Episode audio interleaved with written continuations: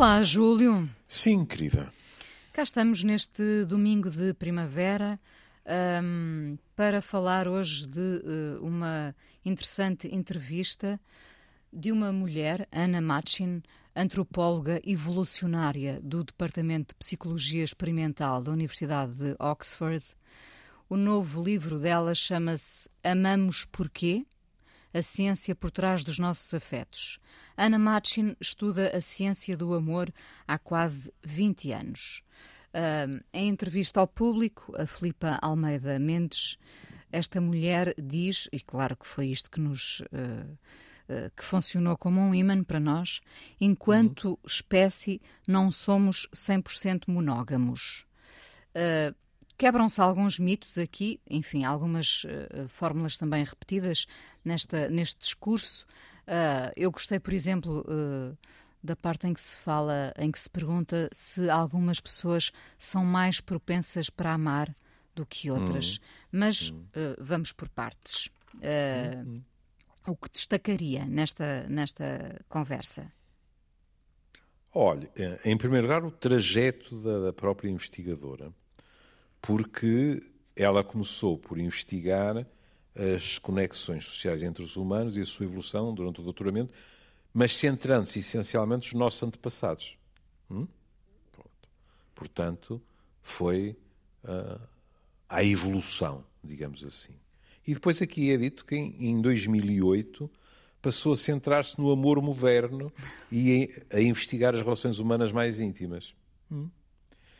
Depois aparece um nome que é uma boa referência, porque ela fez parte de um grupo de investigação do, do Dunbar, que é um, um homem que eh, tem um nome muitíssimo respeitado.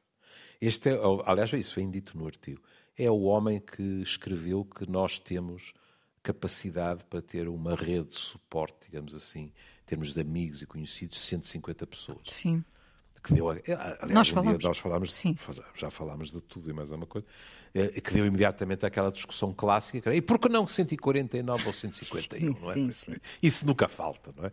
Vem sempre alguém fazer isso. Depois, a questão da monogamia, para lhe falar com toda a franqueza, uh, não é algo que seja surpreendente.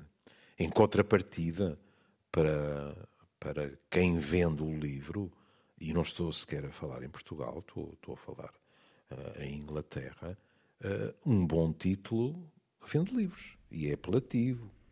E, portanto. E este é um assim, tema de que gostamos particularmente, até para justificar é, a nossa a eventual é, trajetória é, de algumas pessoas, não é?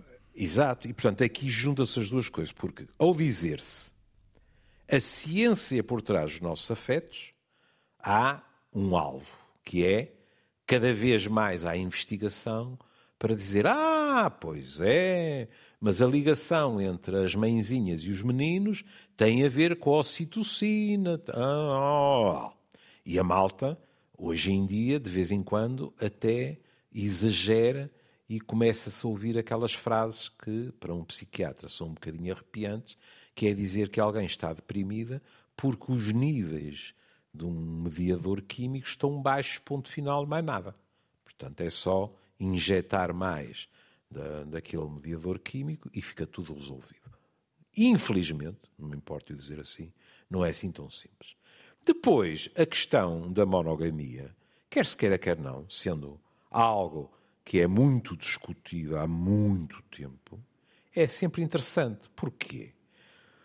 Porque, por isso eu falei no trajeto dela, esta mulher diz assim: nós vimos, em termos evolutivos, de espécies que são espécies que se regem por um objetivo primordial: a sobrevivência e a transmissão da sua herança genética à próxima geração. Mas nós somos muito mais complexos. E por isso, uma, uma das frases, na minha opinião, muito bem, que é salientada na, na entrevista, já agora quero ser justo, porque é de Filipe Almeida Mendes, uh, é a evolução teve de inventar algo para nos subornar e isso foi o amor. O amor, exato. Uh, e fala-se depois na questão do amor ter surgido entre pais e filhos, ou seja, ter hum. surgido primeiramente entre pais hum. e filhos há, há, muito tempo, não é?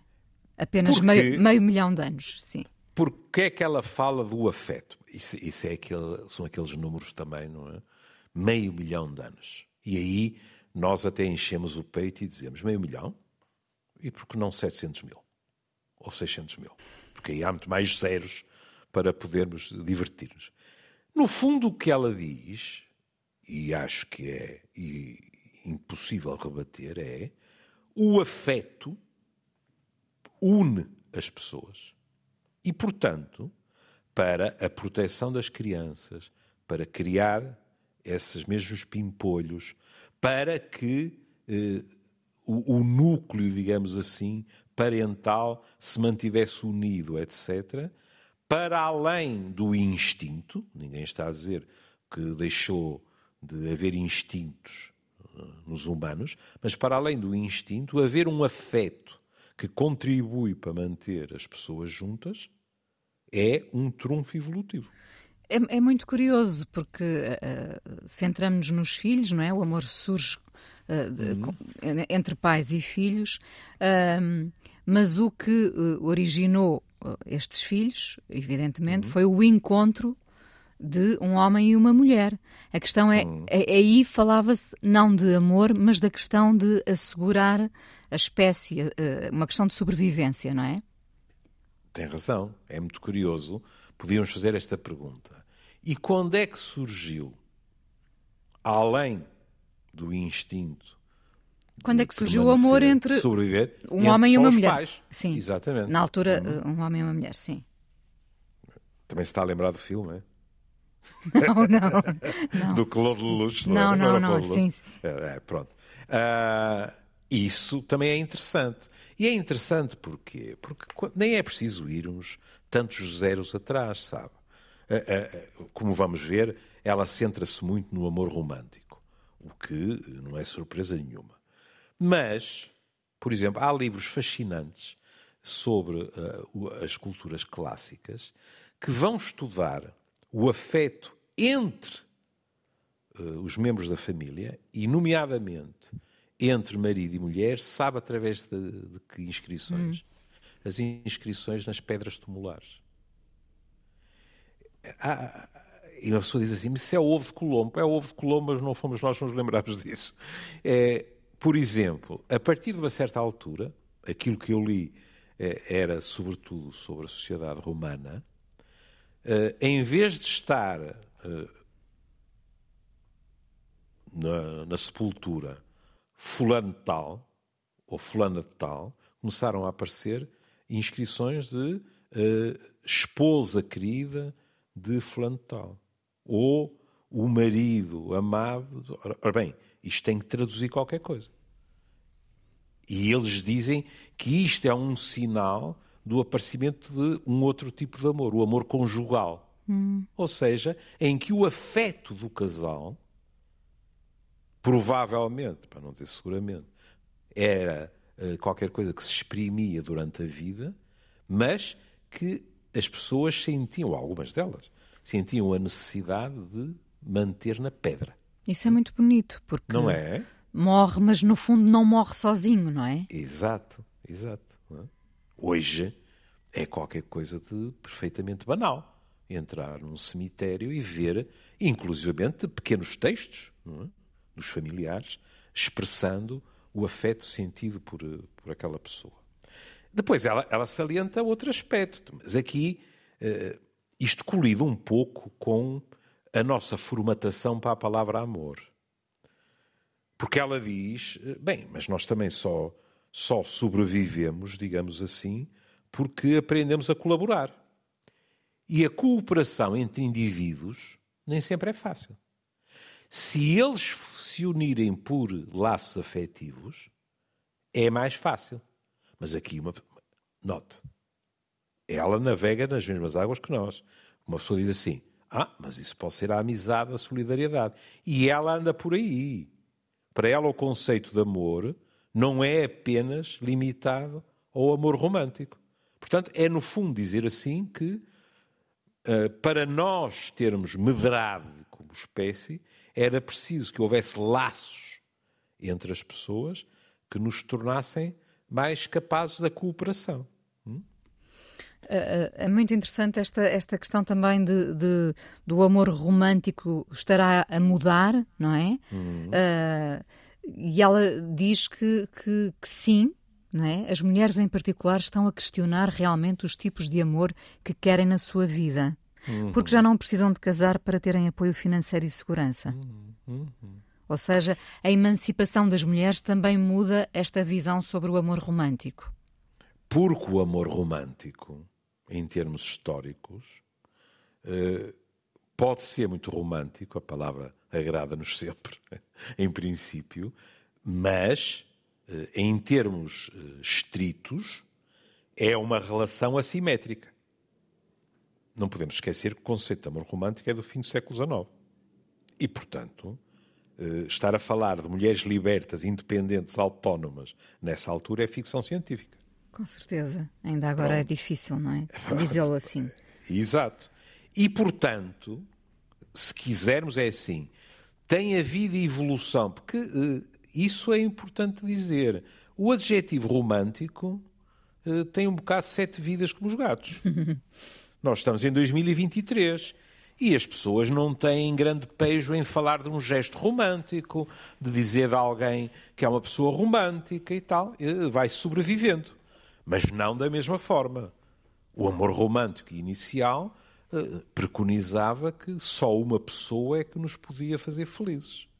Hoje em dia, as pessoas, no mínimo, dizem eh, se a pessoa com quem eu fui feliz morre, se a relação azeda, etc., eu não perco a esperança de ser feliz com outra pessoa. Hum? Mas o, já agora, o que será romântico uh, em 2023. Muitas coisas mudaram, não é? Muitas coisas também deixaram de ser ditas por, por receio. Uh, hum. O que é que será o romantismo em 2023? Não sei. Uh, uh, olha, aqui no Porto continua a haver muitas floristas. é e isso. Não, e não é só ao pé dos cemitérios, sabe? Eu, agora vou, vou, estou a falar completamente a sério. acho que há determinados símbolos que permanecem. É muito raro ouvir alguém eh, dizer que não ficou agradada ou agradado. Cuidado. Com, com um gesto o, desse, desse tipo, não exato. é? Exato. O, claro. o preconceito de que não se oferece flores a homens, eh, com toda a franqueza, eh, parece-me ultrapassado também. Se um homem gosta de flores, porque é que não há de receber? Porque nós, nós somos muito uh, formatados, não é? Até é assim. porque há mulheres que também não apreciam uh, flores, não é? Olha, a minha mãe era inundada de flores, como se compreende, no fim de espetáculos, hum? E minha mãe não era uma grande apreciadora de flores, mesmo em casa. E também tinha a ver com questões, penso eu, alérgicas, etc. Mas há certas formatações que são um bocadinho irritantes, que é, o que é que se dá a um homem? Garrafa de vinho ou então uma água de colónia ah, e começa toda a gente a ficar sem ideias nenhumas. Para as mulheres, flores e depois houve uma invenção extraordinária, que foi o cheque-compra. Mas isso também é válido para os homens, evidentemente. Também, também. Mas, há, mas olha, eh, eh, eh, por linhas tortas, eu acabei por chegar à sua questão. A concepção do que é romântico. Há pessoas que dizem: epá, eu tive medo de dar uma prenda que não lhe agradasse e, portanto, comprei um cheque numa loja que até é uma loja nada barata e agora ele ou ela vai escolher o que quiser. Isso já não é o fim do romantismo? Há pessoas que ficam irritadíssimas com um presente destes. O chamado Olha, presente preguiçoso, não é? Exatamente. Eu experimentei isso e fiquei de queixo no chão. Hum. Baixei as orelhinhas, levei nelas, hum, mas rosnei por dentro. Porque eu pensava que tinha encontrado a solução. Porque assim não há barraca possível, não, não, lhe dava muito trabalho, não corria riscos. Exatamente, exatamente. Portanto, eu passei a ser um feroz utilizador de um outro privilégio, que é trocam Se alguém diz não, não trocamos, eu já estou na porta. Assim que dizem trocamos, eu sinto-me livre, não é? A pessoa depois gosta ou não gosta, e se não gosta, vai lá e troca por outra coisa que, que lhe agrade mais. Mas, mas isso não quer dizer que tudo é descartável também, que tudo pode ser trocado. Oh, oh, oh querida, mas ponha-se no meu lugar. Eu sou famoso por ter um péssimo gosto. Hum? Em roupas, nisto e naquilo e naquilo outro. Também eu, quer dizer, uma pessoa tem direito, aos 73 anos, de ter enjoado uh, flores ou, uh, ainda por cima, eu, uh, com, os, com os perfumes, tenho um problema porque aquelas senhoras são sempre simpáticas, não é? E põem um bocadinho de perfume naquelas tirinhas, não é? E dizem, quer cheirar? E eu os ato a espirrar por causa da rinite alérgica. Portanto, não é uma experiência famosa. Portanto, de vez em quando eu arrisco. E, já que estamos a falar nisso, para se rir, depois uma pessoa, ou, ou, ou tipos como eu, e mulheres como eu, nós às vezes enchemos de coragem e dizemos: Não, vou arriscar. E pensamos que o processo acabou ali. E uma pessoa entra numa loja e diz: Eu queria um, um, um lenço bonito. E a pessoa diz: Olha, desde logo a formatação. E a senhora para que idade? E uma pessoa, rigorosamente falando, Desculpe. pode ser para um homem, não é? Desde logo. Mas depois, para que idade? E um tipo Porque assim, que idade limita a escolha, não é? Aí está, aí está. E uma pessoa começa a pensar, e agora? Isto é por idades? E nota-se. Porque depois está a ver o que é que se desenha nos meus pobres neurónios, que é assim. Se eu levo uma cor errada em termos de faixas etárias, isto não vai acabar bem para o meu lado. Quem é, que, Porque... quem é que limitou as cores aos mais velhos? Não Isso... faço ideia nenhuma. Ou que tipo de cores. Portanto, eu não lhes conto que eu passei a vida a fazer batota. E roubava sempre na idade. Dizia sempre para alguém com menos de 10 anos. Fez e assim, muito bem. Pronto, uma pessoa. É o que esta uh, estudiosa fez a vida toda. É a sobrevivência, querida. Não é só os genes. Nós também temos de sobreviver. Agora, a questão do que é romântico hoje em dia é preciso perguntar aos mais jovens. E será que os, Uma... os mais jovens gostam ainda dessa ideia de romantismo ou acham acho, piroso? Acho que, uh, se calhar acham a palavra pirosa. Hum? A palavra é que é pirosa, não é? A palavra, porque muitas vezes eu ouço descrições de gente que está perfeitamente retida por um gesto do outro, hum, que pela nomenclatura clássica é romântico. Mas a nenhum dos dois ocorreu empregar a palavra, não tiveram que se reprimir. Sei lá, olha, vou-lhe dar um exemplo perfeitamente corriqueiro. Uh, alguém, um casal qualquer passeia pela praia e alguém vê uma pedra bonita ou qualquer coisa e oferece ao outro. Hum? Isto é um gesto romântico. E que eu ouço Será hoje sempre, em dia é? descrever. É, mas não com a palavra romântico pelo meio. Uh, alguém diz, uh, olha que fixe, olha que carinhoso, uh, e o sorriso diz tudo. Não era preciso sequer estar a falar. A pessoa ficou encantada pela maneira como o outro cuidou, digamos assim. Não num sentido puro e duro, mas no sentido de se interessar pelo seu bem-estar, de querer ver brotar um sorriso, etc. E isso acho que é algo que não acaba se quiser. Ainda bem, ainda bem. É, Precisamos é. todos desse romantismo ou inserir palavra nova, não é? A palavra sim, que, sim, que sim, mais vos aprouver. Ora, a questão dos genes é muito hum. interessante, uh, hum. genes e amor romântico, porque, hum. porque os genes podem empurrar uh, para, para uma relação uh, melhor sucedida a longo prazo. É, uma é de... Sim. mas temos de ser justos para com ela. Por isso é que eu disse que gostei muito do trajeto da senhora. É que ela diz isto nos outros animais é sobretudo algo que acontece a nível biológico, do instinto. Ou seja, eles estão programados, aliás, estão tão programados que a nível sexual estão programados para determinadas épocas do ano. Enquanto nós para não. acasalar em determinadas para. Exatamente. Hum, pronto. Depois ela diz como nós somos muito mais complexos, por um lado, o amor, e isto aqui é curioso, porque uh, é sobreponível a alguns discursos da Igreja, uh, até na Idade Média, em relação ao prazer. Porque uma Igreja lidou sempre muito mal com o prazer, sobretudo o prazer sexual, havia vozes importantes na Igreja que diziam assim: o prazer sexual existe para nos empurrar para o coito e para a procriação. Hum. Que é uma noção que acho que sobreviveu muito mal, se é que alguma vez viveu bem. Porque a maior parte das vezes as pessoas não estão à espera de procriar quando têm relações sexuais, mas estão à espera de ter prazer. Eu até acho que era capaz de ser complicado para o mundo, não é? Provavelmente, provavelmente. Ora bem, mas depois ela diz, mas é que agora temos que meter algo mais complicado, que é a sociedade, que é a cultura e tudo isso. E muito bem. Repare, quando ela diz o amor romântico, como eu uh, a massacro sempre com, com esta uh, noção, se se diz amor tal, e neste caso romântico, é porque não há apenas uma forma de amor ou não houve. E é verdade. O amor cortês não era igual ao amor romântico.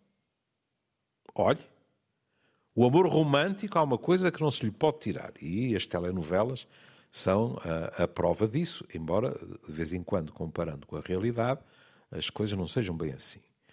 No amor romântico, em teoria, as pessoas apaixonam-se, e aqui lá vem a velha, e ela fala disso, a velha dificuldade entre a palavra paixão e a palavra amor, mas enfim, as pessoas apaixonam-se e não estão a ver classes sociais uh, em sítio nenhum. Pelo contrário, idealizam o outro a todos os níveis, com os seus defeitos, etc, etc. Isso na ficção eh, resulta bem, não é? Pronto, e faz-nos sonhar bem. a todos. E faz então, claro. Então, mas eh, as telenovelas, pelo menos as iniciais, eu não me lembro de nenhuma telenovela em que não houvesse uma filha do chofer que casava com o menino da casa ou vice-versa. Porque era aquela coisa de o amor rompe as barreiras das classes. Quantos, hum? quantos casos desses conhece na vida real? Não é muitos, é mas não a maioria. Ah, mas conhece ah, muitos. Não a maioria. aliás, até lhe vou dizer outra coisa. Eh, é claro que quanto mais nós evoluímos para a aldeia global, menos isso acontece. Mas no século XX era fascinante verificar que toda a gente estava aberta a apaixonar-se, fosse por quem fosse, mas a maior parte das vezes casava-se dentro do seu mesmo grupo social, de gente que tinha nascido a não muitos quilómetros de nós, etc, etc. Agora isto está muito mais baralhado que, olha, a nossa ganapada a fazer Erasmus depois, e estou a falar daquilo que, que eu conheci, de repente aparecem com noivas sul-americanas, russas, etc., e aterram no Natal da família portuguesa. E é encarado de um modo eu, completamente eu normal. Eu acho muito positivo. Também uh, eu. Uh, pelo contrário, uh, quando não saímos do país, ainda. ainda ai, agora ia dizer um verbo péssimo, almejamos Almejar, almejar é, é, um verbo que eu não digo. Bom, em mas... contrapartida, se bem me lembro, em castelhano não é mau, almerras. Almerras? Sim, não é ameijoas. Almerras. Olha, não sei. Agora... Castelhano. Penso que sim, não Bom, mas, uh, Acho que é de comer, acho que é. Ah, é olha, fico contente, fico contente. Um, cá, se não sairmos de, de, do país, ficamos às uhum. vezes muito, muito tentados à, à uhum. coisa do estatuto. Eu é acho verdade. que ainda existe. Exi ah, existe, existe. Existe, existe, sem dúvida nenhuma. e às vezes há coisas curiosas, sabe? Porque nós estamos habituados a associar a questão do estatuto com muita frequência ou um, a uma questão quase uh, de nobreza, digamos assim, ou a dinheiro. Dinheiro, não é? é dinheiro. Eu acho que hoje exato. em dia é mais é. dinheiro, não é? É. é há, outras coisas mais subtis. Uh, sabe que. Quem me ouviu parece que tive 30 namoradas, mas não. Mas, mas tive algumas, como toda a gente.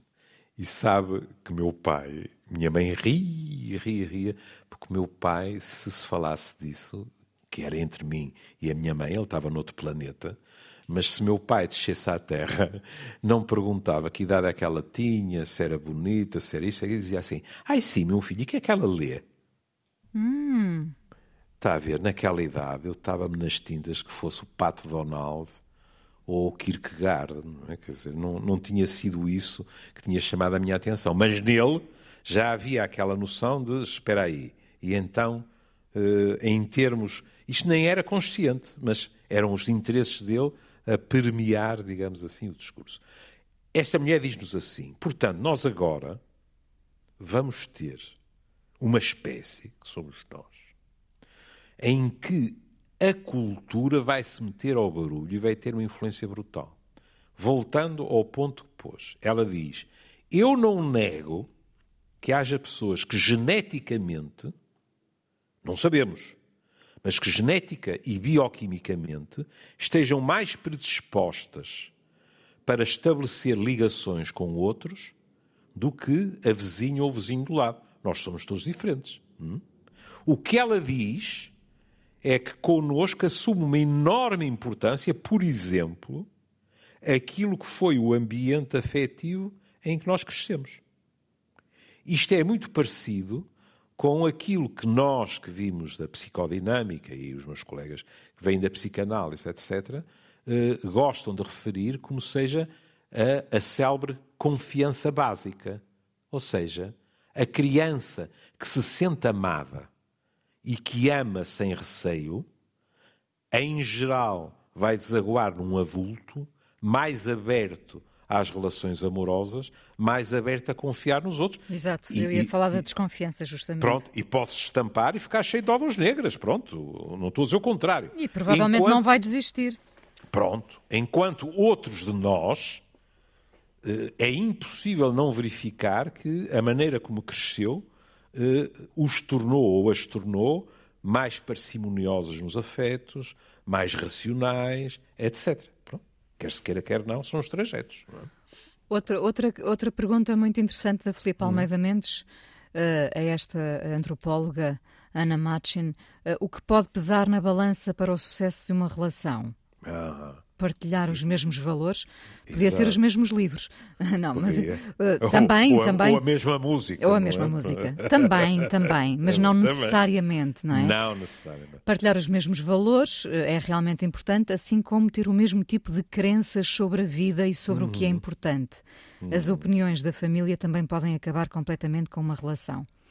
É, é engraçado, não é? Porque uh, uh, ela fala num registro muito científico e uma pessoa não está muito à espera que apareça essa frase, que é, não é verdadeira, é verdadeira ao cubo. Porquê? Porque quando nós temos uma relação, primeiro, como é natural, pensamos que temos a relação com o outro e depois apercebemos que são duas tribos que se relacionam.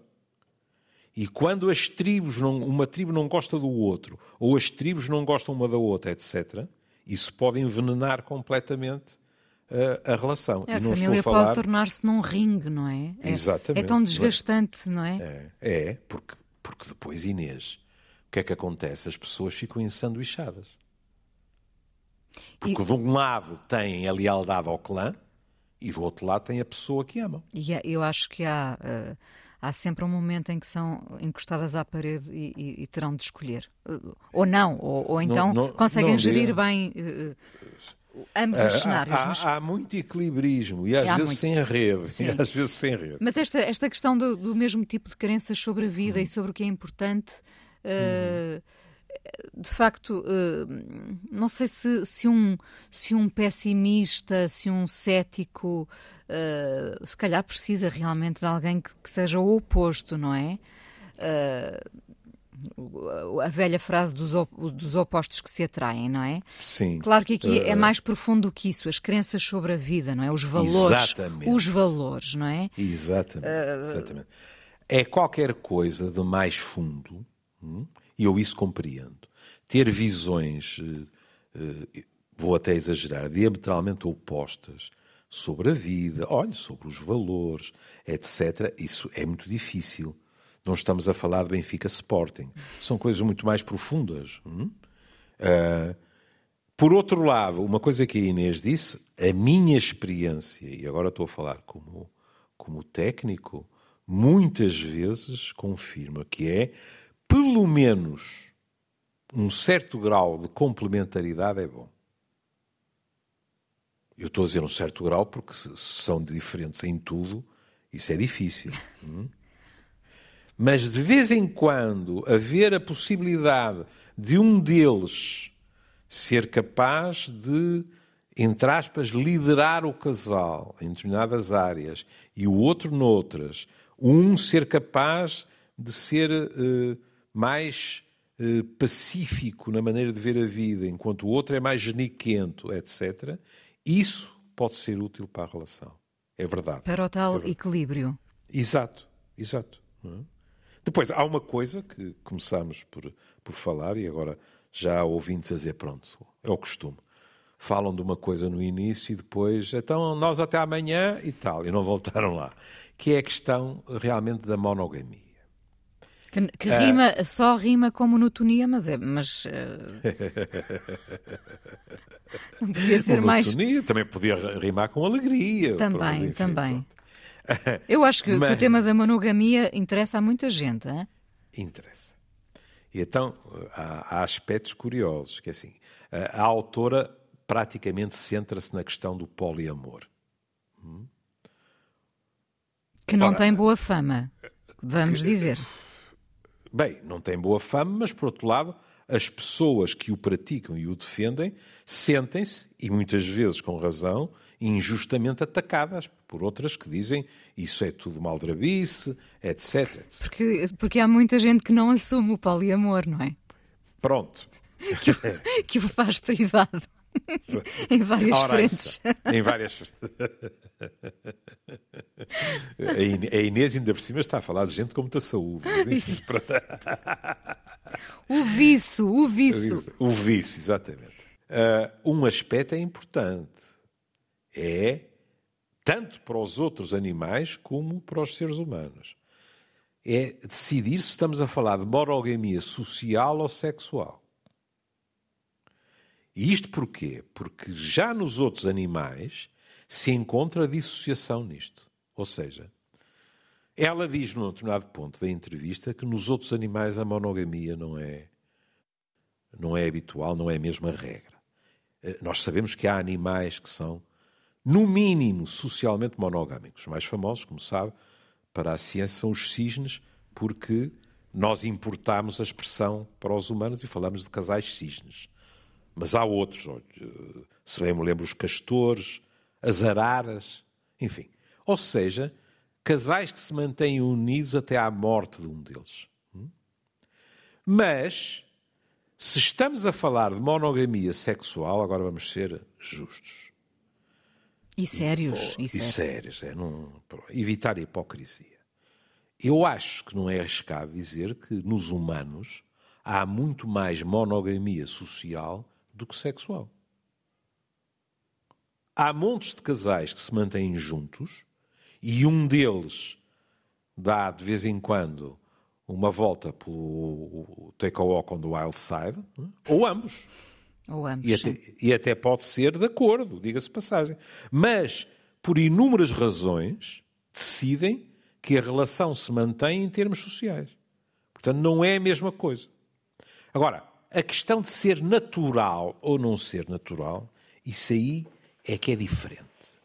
Eu acho que eh, afirmar que a monogamia, sobretudo a, a sexual, que é natural nos humanos, é uma afirmação eh, eh, muito arriscada e, em geral, moralmente conotada. Porque é dizer que alguém, porque nós não estamos a falar, penso eu, de uh, o que é que fez, o que, com quem, quando. Isso é o ato em si. Se nos reduzirmos a isso, é mais fácil, porque a pessoa pode se reprimir por uh, não querer correr riscos, etc. O que eu estou a dizer é, uh, é assim tão natural que nós nos sintamos atraídos apenas por uma pessoa ao longo da nossa vida cada vez mais longa? Não, não é natural. Olha, isso vai ao encontro de uma das perguntas desta entrevista, hum. uh, em que a jornalista pergunta justamente: podemos controlar o amor? Uh, e... e... ela diz: não é 100% racional. Exato. Portanto, não há volta a dar-lhe. Sim. Quantos? Aqui lá está mais uma vez o profissional a falar-lhe. Oh Inês, eu, eu, eu qualquer dia, se lá chegar, mas bem, não falta muito tempo, qualquer dia tenho 50 anos de clínica. A, a caterva de gente que eu ouvia dizer-me assim, mas como é que eu me meto nisto? Ele parece, ou ela parece que tem um sinal luminoso na testa a dizer isto vai dar tudo errado e mais e não consigo aguentar. Ou seja, isto não é uma decisão racional. Muitas vezes nós gostamos de gente que está muito longe. Ainda outro dia eu, eu me ria com, com uma amiga minha, a propósito disso, que está muito longe do tipo de pessoa que nós adoraríamos que uh, acasalasse com o nosso irmão ou a nossa irmã, para ficarmos descansados. Porque é muito bom rapaz e muito boa rapariga muito prendada ou prendado. O que acontece é que nós, por exemplo, não lhe achamos piada a esse nível. E aparece um magarefe e nós ficamos vidrados. E um dia, se é que não é desde o início, porque às vezes isso acontece, há pessoas que me dizem: Eu estou apaixonado ou apaixonada por ele, não tenho ilusões.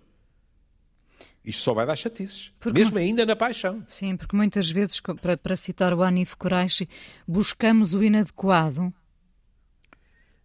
não sei se é deliberado. Uh, não acho que seja. O que eu acho é que de vez em quando há em nós, tanto em homens como em mulheres, que é para não, não, não ficar com isso por dizer e poder eh, estar em associação livre sem esse problema, em nós há outras questões. Pode haver questões neuróticas nossas, por exemplo. Hum?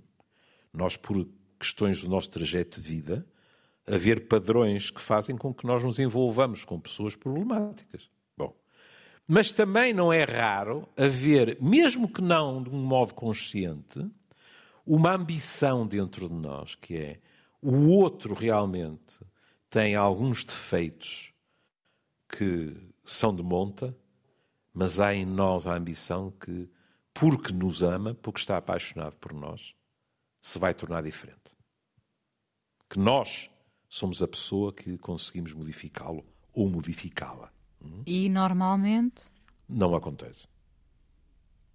Normalmente, se são coisas, pronto, como se diz no meu palavreado, se são coisas caracteriais, hum, o mais provável é que 10 anos depois nós ainda estejamos à espera.